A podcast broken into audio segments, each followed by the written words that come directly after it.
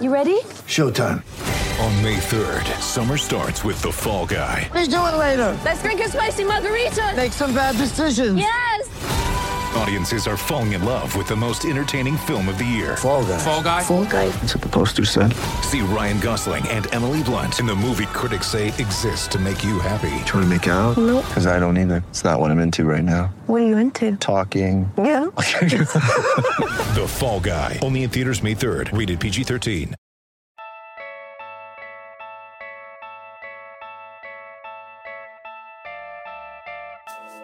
Can the Bucks make a run at the top of the conference? What happens to the Celtics without Hayward?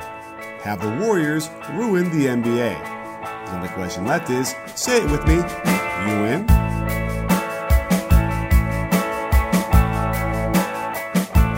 Hey, sports fans, Coach Nick here, and welcome to the B Ball Breakdown Podcast. I am pleased to bring on the show today Tim Bontemps, who is a national NBA writer for the Washington Post and has been around uh, for a long time covering uh, the ins and outs of the NBA. So, Tim, uh, I can't wait to get up and uh, start talking about uh, some, some NBA stuff with you. Hey, man, I'm really happy to be on with you, Nick. And uh, you, you obviously been killing it with the you know with the breakdowns for a while now. So I, I'm I'm thrilled to be on the pod, and, uh, and thanks for having me. Hey, my pleasure. I mean, listen, I, I, I, there's nothing like toiling away by yourself in a room uh, for hours and hours staring at footage, right? So Listen, I give you. I mean, I mean, I, I, you know, we've only met once or twice in person, so I'm, I haven't really said this to you, but I give you a ton of credit for the work you do for just that reason. It's really hard.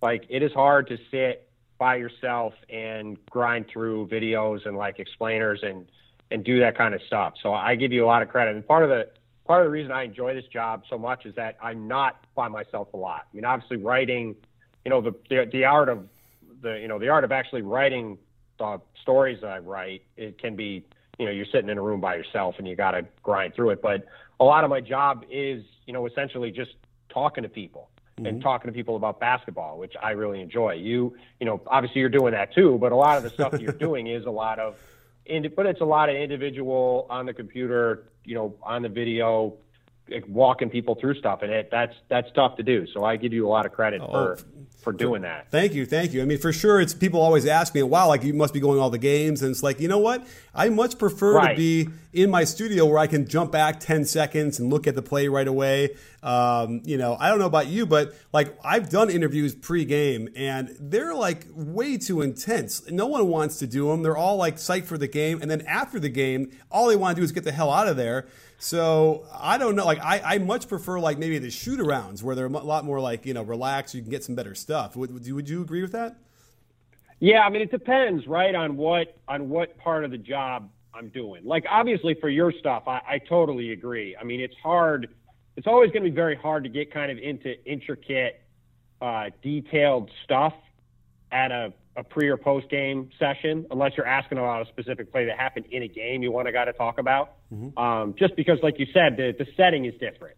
Um, like obviously on Tuesday, if I'm at like when I was at Cavs Celtics, you're writing about you know everything that's going on with Kyrie that night, at least before the Gordon Hayward injury. You're you know obviously your goals are a little different, but um, but yeah, like you know I'm in Milwaukee today. I talked to Giannis who's had a cool ball practice, and we're going to talk about that later. And like yeah, if you if you get a guy in a on a practice day or at a shoot around and you get some time with them, everybody is a lot more relaxed because you're not thinking necessarily about the game right then. You kind of just get a workout in, you're hanging out. Um, so yeah, if you if you want some extra time with somebody to try to get into some you know in-depth topics of any kind, if you can get you know that shoot around access or a practice access, it gives you a chance to really you know get a chance to kind of talk to somebody in a more relaxed setting than you would if they're thinking about getting ready for a game or they're they're either coming off of winning a game or losing one.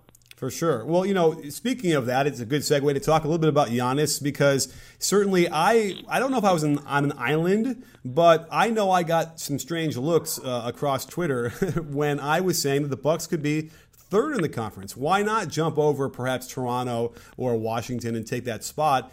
And so you're hanging around there today. Uh, what's the feeling out there? What do you think about that? Is that crazy?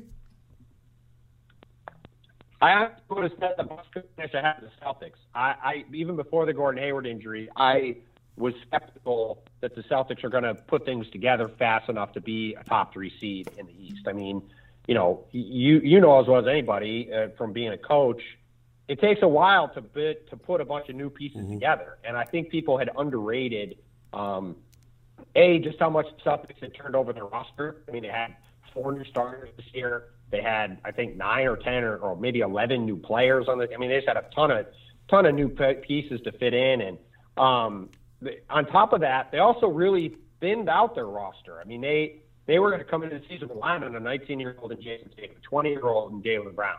Um, they were going to need guys like Semi Ojeleye to give them some minutes. Uh, you know, they, maybe Daniel Theis was going to have to play some because they really only have Aron Baynes and uh, and Al Horford as true bigs. Um, they're going to need Terry Rozier to give them big minutes as a backup point guard, uh, and that's before Kyrie potentially misses any time, like he probably will. Um, so you you start to add that stuff together. I thought they were going to take a step back, but to get back to your question about the Bucks, uh, look, I, the Bucks have some issues, but they've got Giannis, and I think anybody that uh, wants to go all in on Giannis is making a smart bet. I mean, as a 6'11 guy with you know hands as big as my torso, I think. I mean, he he just makes he can make plays and do things athletically that really only LeBron can do. Um, and he he in a way only really like LeBron can he kind of impact the game in every single facet. Even a guy like Kevin Durant, for as good as Durant is, he doesn't have the same kind of like explosive ability to destroy a game the way Giannis can. And I mean, you saw that last night. We're talking Thursday. You saw that Wednesday in game in Boston. I mean, he had 37 and 13. And even when I talked to him today, he was like, "Yeah, I could have played better. I made a couple mistakes. I could have been smarter here and there." And um, you know, the guy 37 and 13, I think, and three, three and three. I mean, it, you know, he, he just he, he can put up numbers that nobody else can. So, so yeah, I think that I think that the uh, I think that the Bucks can certainly be in the mix for the third seed. I think now with Boston to be out of the picture for a top four seed, uh, I think Washington's pr- the pretty clear favorite to be number two. But I think that to me, if you have to pick a team out of the Bucks, the Raptors, the Celtics, the the Pistons, and the Heat, maybe even the Hornets and Sixers. I mean, to me, I think if you want to say Giannis is going to carry these guys to high 40s, low 50s, and get them that third seed, I certainly think that's a good bet to me. Yeah. Now, here's the thing, though. I think that people are, are writing off the Celtics. I know they're 0 2 now, and they have to reel. Uh, they're reeling about with that the loss of Hayward. But I don't know. I got to tell you, when you watch these young guys, you know they're good and they're going to be better. I mean, you know, Jaylen Brown to me Yeah. is already a guy who is going to be ready to, to, to step up, and Tatum looks like he's got you know he, he just needs about 20 games under his belt. So you know what I mean. I almost feel like they still have enough pieces to really do some damage. Yeah, I mean, listen, I'm not trying to say that the Celtics are going to win 25 games off Gordon Hayward is hurt, but uh, and I do think that Tatum and Brown are going to be good. But as you know, trying to have 19 and 20 year olds be part of winning basketball in the NBA is really hard, and those guys are probably going to have rough stretches this season. Um, Kyrie is almost certainly going to miss some time because he always does. I don't think he's ever played more than 75 games in a season. Uh, I, you know, I think if he, I think he'll, you know, and, and if, look, if he's playing 39 or 40 minutes every game and he's played that back-to-back nights, that's not going to end well. Like he, he probably shouldn't be playing more than 32, 33 minutes, in my opinion, with the amount of injuries he's had in the past already. Um, so I just think that their margin for error is very slim. Like if you told me that Kyrie was playing 80 games and Horford was playing 80 games and Brown and Tatum play like this all season, then yeah, they could maybe hang around that three, four, five area. But I just think it's more likely that some of those young guys have periods of regression and Kyrie misses 10 or 15 games and they probably settle in more as like a six seed or Wow. a seven seed. Okay. Um, well, I just think, I mean, just if you just look at their roster, they're just not very deep. yeah. And like, if you take away, I mean, if like, I think most people agreed that the 55 win projection for them in the over under was pretty aggressive, right? Oh, you So, mean wait with with Hayward though? No, no. Well, with him, I think I think 40. I think people thought, you know, if you're a 48 win team last year and you add Kyrie and Hayward, you- I thought 55 was aggressive. But let's say they let's say they're a true 53 to 55 win team. Okay. I think Gordon Hayward's an eight to ten win player, so that drops you from there to forty to like forty five wins. Yeah. And if you if you're a forty five win team, you're probably a five or six or seven seed. I would say. Yeah. Um, uh, okay. you know. Uh, That's uh, you know that's that you know I'm much more the in the irrationally exuberant part of my season, so I, I can see what you mean. Uh, that's true. I mean, you know, we'll have to find out. I, I suppose. also was down. I also was down more on Boston, I think, than most people were to begin with. So, Right. I mean, I, I think that also should be factored in. But I, I look, I just think Gordon Hayward, I thought was their best player. I mean, I think he's a better player than Kyrie Irving. So, if you lose your best player, uh, and you're you're a team that didn't have a ton of depth as it was, it's just hard to come back from that. So and they have a terrific coach in Brad Stevens. He'll get the most out of that roster. But it's gonna. I thought it was gonna take them a while to gel just to fit all these new pieces in. But now, like you, I mean, you got Abdel Nader playing right off the bench uh, last night. You got Daniel Theis and Semi Ojeleye playing big minutes. Like they they just have a lot of work to do to figure out what the rotation's even going to look like now. Because this, you know, it's like you spend all the last four months, you know, kind of planning. Okay, we're going to have this team built around Gordon, and then you get uh, then you get Kyrie. It's like okay, we got t- two months to figure out how we're going to play Kyrie and Gordon together and make this work.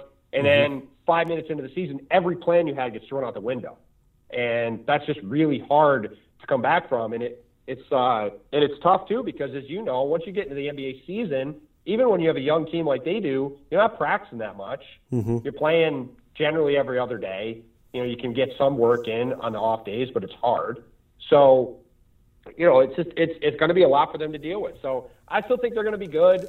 Uh, I think they'll probably make the playoffs. You know, assuming everybody's healthy, they will make the playoffs, and they could be a real tough out for somebody in the first round. But I, I just think there's going to be some some real growing pains for them, both with those young guys and and trying to figure out what they actually are now that they don't have uh, now that they don't have Gordon anymore. Okay, fair. That, that uh, all great points, and uh, you know, I definitely have to pump my brakes a little bit because, uh, yeah, I, I feel like you're right. There are versions of the Matrix where they do get it to work, and Baynes works out really nicely, and Rozier makes a nice stride or two, and then Brown is continues to do well, getting his you know Yep. 17, 18 points. Yep. Uh, but you're right. It's a, it is a fine line, and I think Tatum ends up being the guy who becomes really important. And then if Morris can come back uh, and give them what they hope he can give them, you know, Right, he'll help a lot. yeah. So there's there's things there, and again, like what you said about Stevens, I mean, I, it, can't be said enough. Just what he he he gets absolutely the most out of Oh. his teams. It's crazy. He's In fact, good, he's such a good coach. Yeah. such a good coach. I mean, I remember I covered him in the NCAA tournament in 2011, the year after Gordon left, when they went back to the Final Four, and I covered their their their regional in Washington. The first two games, I was working at the New York Post then, but the the regional was in DC, and they won they won two games there, beat the the number one seeded uh, uh, Pitt Panthers that year, and they you could just see then like he just every time they had an out of timeout play, he would get a layup for his team or a wide open three. Like every single time, he either got a layup or a wide open shot. And for any fans who are wondering, like, if a coach is good, whether it's in college or the NBA, just that is to me the best way to kind of judge how good a coach is in game. It's just watch and see what they do in out of timeout situations. Because the good coaches get guys in good positions out of timeouts.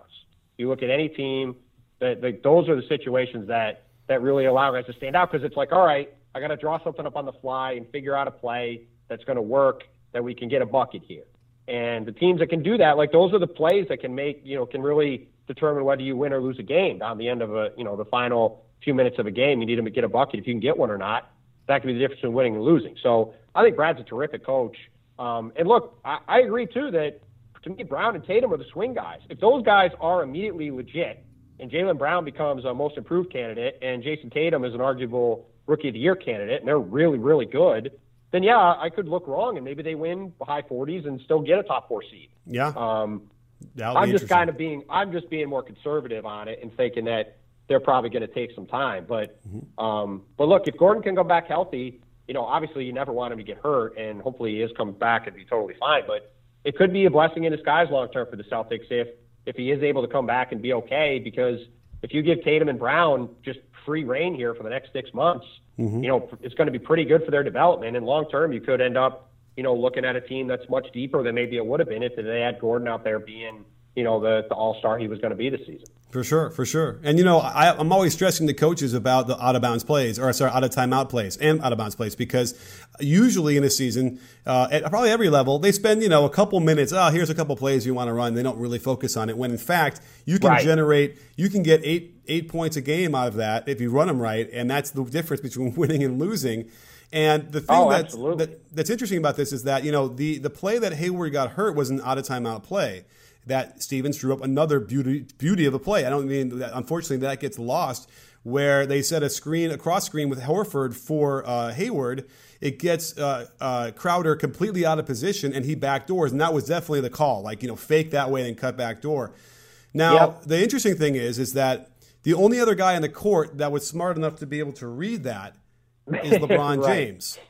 And I would argue that, like, if, if he hadn't done that, like, you know, Hayward isn't hurt because that was sort of the end of the collision there that, that, that LeBron has up on top to him that got him so out of position to fall.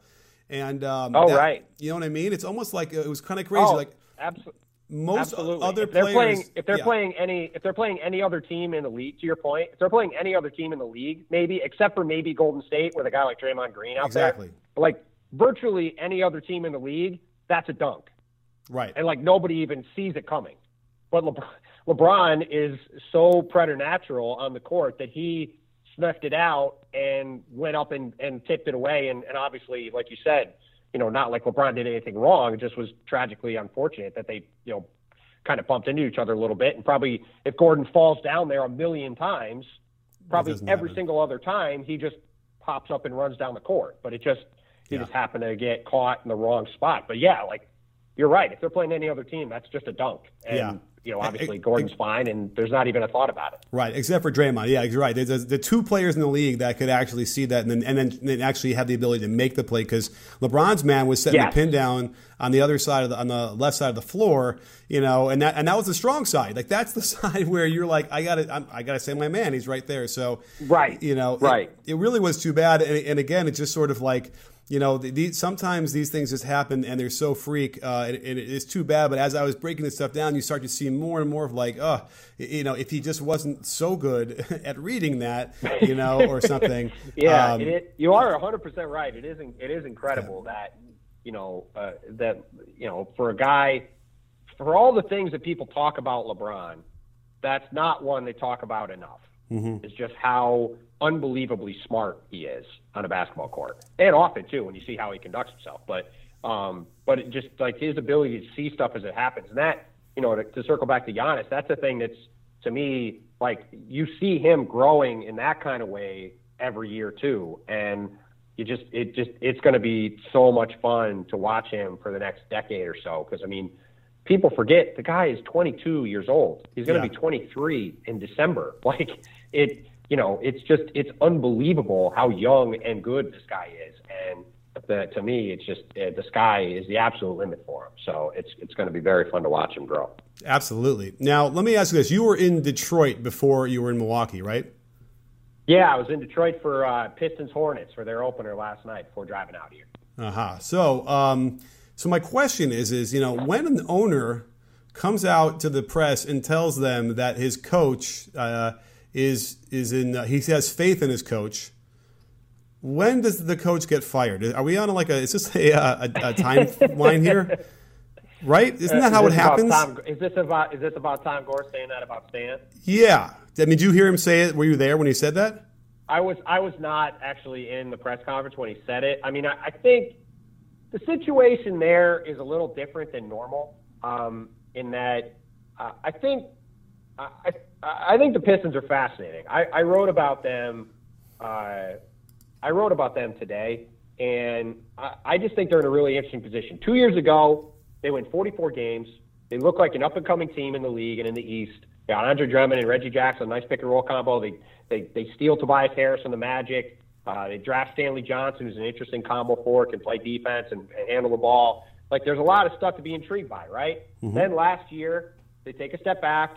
Reggie Jackson has uh, some knee issues early in training camp. He misses two months. He comes back. He's a mess. There's infighting in the team. There's team meetings.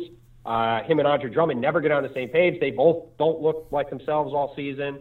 Um, you know, there's just a series of uh, series of internal issues. Uh, you know, they win 37 games, they miss the playoffs, things are going to hell. What are we going to do? Um, you know, if they had gone, if that had happened in reverse, if they'd won 37 games and then 44, so it stands first year, three years, they go 32, 37, 44. People are thinking, hey, the Pistons are looking great. Instead, they go 32, 44, 37, mm-hmm. and now it's like, well, where is the team going? So, you know, and then they, they, they make the swap. They don't re sign uh, Caldwell Pope. They trade for Avery Bradley. I mean, they're just in a really interesting position to me because, you know, everybody in Detroit will tell you the same thing. Their entire season will come down to that Reggie Jackson, Andre Drummond pick and roll. And if those guys are good again, they could win 44, 45, 46 games and be somewhere in the middle of the East and be really solid. And if Reggie doesn't get back to what he was two years ago or close, or if Andre is disinterested, then, or both, then they could win 36, 37 games again. And then you go into next offseason, you go, well, what are we going to do? Are we going to blow this up? Are we going to trade Andre? Are we going to trade Reggie? Like, what are we going to do? Um, I don't really think that Stan is in any kind of jeopardy there. He's obviously got the the dual title. Um, Jeff Bower is a very good GM, I think, that, that's in charge there. I think if you look at Detroit's personnel moves, I think they've largely done a really good job. I mean, I think they've made some great trades. Um, mm-hmm. And and you when you consider they've never had a pick higher than eight with this whole core that they have, um, it's not like they've had the opportunity to get a top five talent to kind of be the centerpiece there. So it's a really interesting mix. I actually think they're going to be okay. I watched them last night. Reggie and Andre looked really good. Um, Reggie, in particular, in the second half, looked good, which I thought was the most encouraging thing. Uh, Andre Drummond's free throws actually look very good now. Um, he he looks like a light has gone on. I mean, he his he, he wasn't pinging them off the backboard anymore. They look like you know a, a normal free throw shooter shooting them. Um, so that was encouraging. So huh. I, I think they're I think they're low key one of the more intriguing and fascinating teams in the league this season. Just because, like you said, a lot of people are kind of assuming they're going to be terrible, and because people are just kind of out on them after last year. And then does that mean Stan gets his his, his president title stripped? Does that mean they clean house? Does that mean they trade everybody? Like what are they going to do? Um, and, and so I, I am really curious to see how things play out. But I'm actually kind of bullish on them, and I, I think they're going to wind up being okay this season. Wow, I, you know, definitely a forgotten team in the East, uh, as is everybody in the East who was not playing in Cleveland, apparently, or maybe yeah, Boston. I mean, I mean, I think you can, yeah, I think you can argue they're one of the most irrelevant teams in the league coming into the season. Like, who was talking about the Pistons? Yeah. Nobody, right? Like yeah. them, the Magic, the Pacers. Like some teams are complete dysfunctional train wrecks, like the Knicks, right, or the Bulls. There's then there's teams like the Nets and the Hawks that are trying to rebuild. But then, you know, like those other teams, like they're just kind of like, well, who are they? Well, they're they're just kind of there. Yeah. Um, and the Pistons, the Pistons kind of fall into that that category. You know, speaking of the Bulls for a second, because you know I haven't been in my timeline as much in the last few days, busy working. But you know, the the whole Mirotic thing came up, and I I don't know is is it completely mysterious still, or are, do you have any information that you can break breaking news on B-ball breakdown for us uh, that no one else knows about that what happened with that?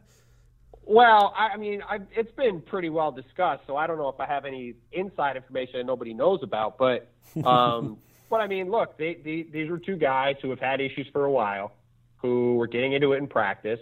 And I mean, you've been in plenty of practices. Guys sure. get into it at practice. It's yeah. just kind of the way all sports work.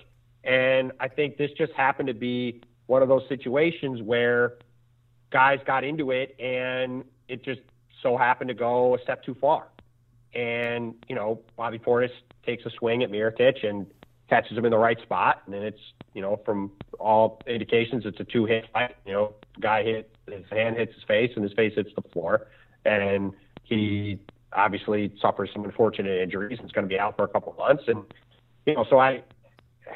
It's, it's just a very bizarre situation because I think anybody who's been around sports knows that this kind of thing happens a lot you know, like there's the legendary story of Michael Jordan taking a swing and popping Steve Kerr in the face at a practice once. Yeah. Uh, but the difference was Steve Kerr didn't break a bunch of bones in his face and right. be out for two months. You know, whereas Bobby Portis did that to Mirotic. So um, it, it's obviously a very bizarre situation, and for a Bulls team that has had a rough few months and is certainly looking at being, in my opinion, a dreadful team this season. Uh, that was not uh, that was not the way they wanted to enter the season, having an incident like that at. When you say that they had a like a history, I suppose I, I was unaware of that. What what is the beef? Is it the same position? They're competing for playing time. Like what's that Uh, about? yeah, I don't, I don't, I don't know. I don't know if it was public before like the last couple days, but they've just, I think they're just like they've just been battling for weeks now at camp, and I, Ah. I think just some had, some friction had built up. But you know, they're fighting for playing time. They're playing against each other every day. I, I think it was just kind of one of those. One Right. of those things. Not that like they had years long beef or anything. Okay. Uh, I think it was just a, a frustration. You know, just- you just playing against the same guy every day. It's training camp, preseason, like stuff had just built up, and like I said, obviously it you know manifests itself in an unfortunate way for uh, for everybody involved. Right, because I feel like a lot of times coaches would say, "Oh, this is great. They're really competing and they're really getting into it." But you know, it is a fine line. Uh, I imagine like football is probably the worst of that. They must be fights every th- half an hour in a football practice. I Oh imagine. yeah, when you when you when I used to co- I've covered the NFL in the past, and when you cover training camp at the NFL, there's a at least a fight a day. yeah, and you know, and they're like, and it's like, yeah, like you guys grab each other for a minute, and then there's like a big pile. It's like, all right, just stop. You know, it's like that, and that's what happens in the NBA too, or in basketball. Like guys will get into it in practice, and you know, there'll be some yelling, and you separate them for a minute, and then you kind of go on with your day, right? This just happened to be a situation that got a step farther than that, and obviously the uh, the ramifications of that are going to be felt for some time now. absolutely. Um, well, you know, let's move over to um, the Warriors for a second because they dropped their first game. Uh, I, I suspect you had a Yeah. chance to see that. Um, I did. What are your thoughts about that? And you know, I mean, I- are we going to all get on the uh, the Kerr, um, you know, bandwagon of of the weird lineups that he keeps throwing out there? and What what's motivating him to do that?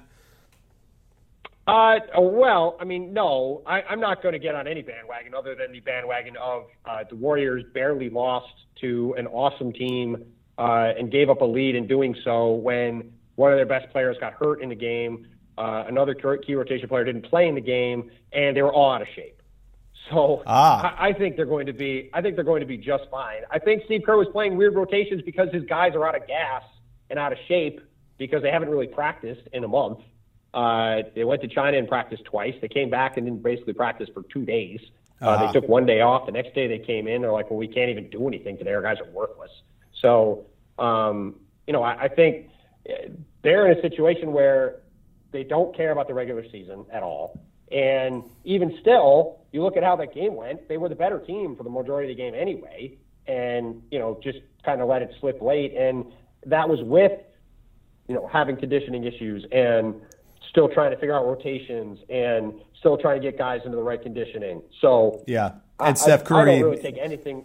yeah, like No, Steph was in foul trouble too, and yeah, it was. Uh, you're right. Uh, You know what? Right, yes, right. Yeah. Steph was in foul trouble, and that, that screwed the rotation up too. I mean, look, last year they lost to the Spurs by some 40 points at home in the opener. Mm-hmm. And people were saying, oh, Steph's going to leave, and Kevin's going to leave, and this isn't going to work, and there's going to be. And they what they won. I think they went five and four in their first nine games, or five and three, or something, and then they won 67 games. So I I think that this season's going to go in virtually the same manner, where maybe there's a little bit of a, sla- a sluggish start, but they've they have 12 guys back. The three guys that are new are all better than the guys they replaced. Uh, they're light. They're you know to use a Joe Lacob phrase, they're light years ahead of everybody else. And I, I just think that I just think that uh, if they stay healthy, I just I think they're going to waltz to another championship. So Yeah. no, I'm not. I'm certainly not sounding any alarm bells about one close loss to maybe the second best team in the league. Sure, sure. And, and by the way, no question. Like in the middle of that game, while, when they had that big lead, I was I was thinking, you know what, they could win.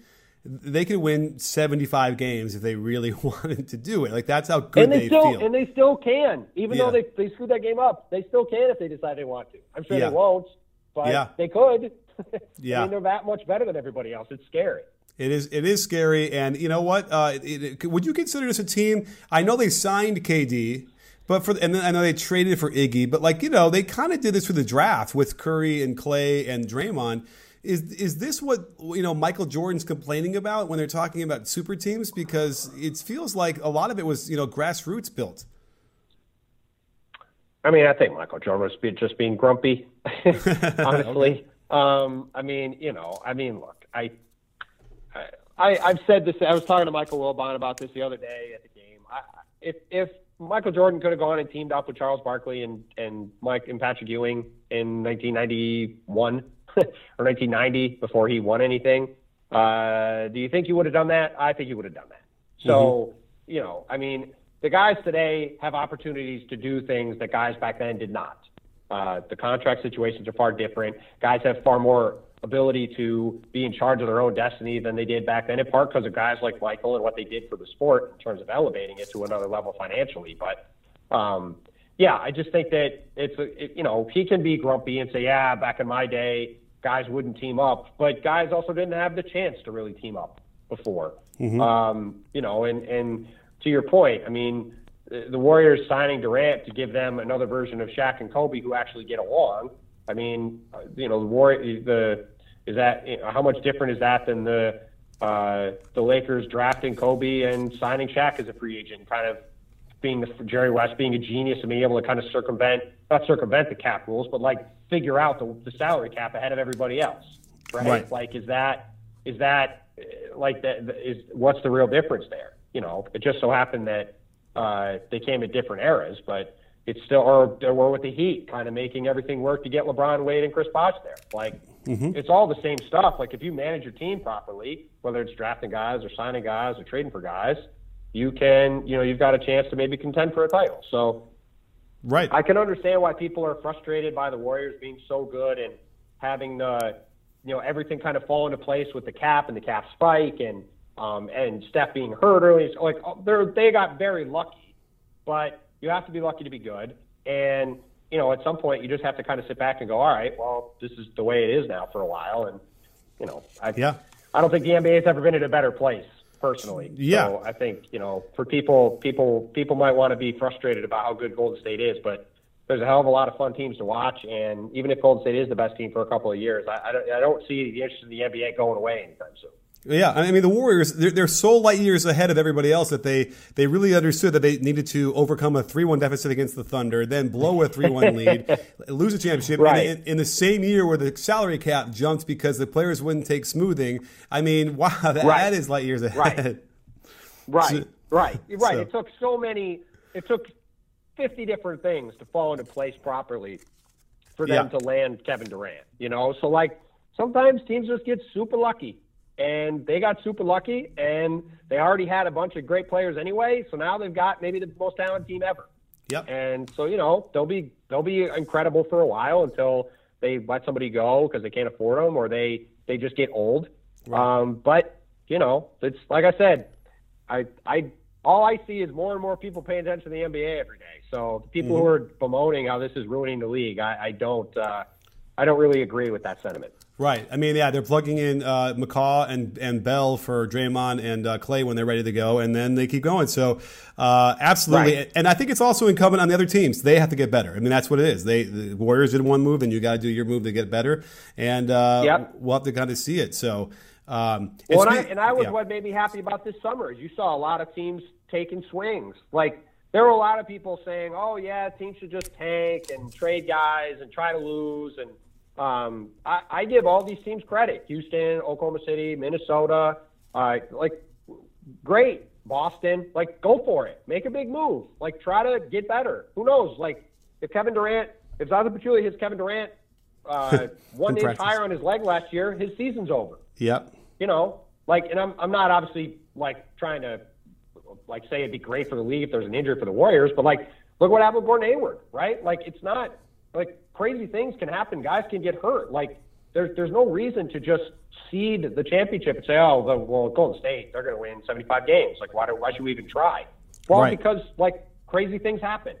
So you should like put yourself in the best position and then let the chips fall where they may, and maybe it'll work out. I mean, nobody thought the Mavericks were going to beat the Heat in 2011, and and you know everything fell right and they won. Nobody even thought, like you said, you mentioned the Cavs. Nobody thought the Cavs were coming back from three-one down, even when Draymond got suspended. But you know things started things started to fall into place. They had a great three games and they won a championship. So um, yeah, I, I give I, I'm really happy that teams didn't just kind of like sit and pout and say, well, we don't have a chance. Let's just you know keep our powder dry and wait until the Warriors get bored.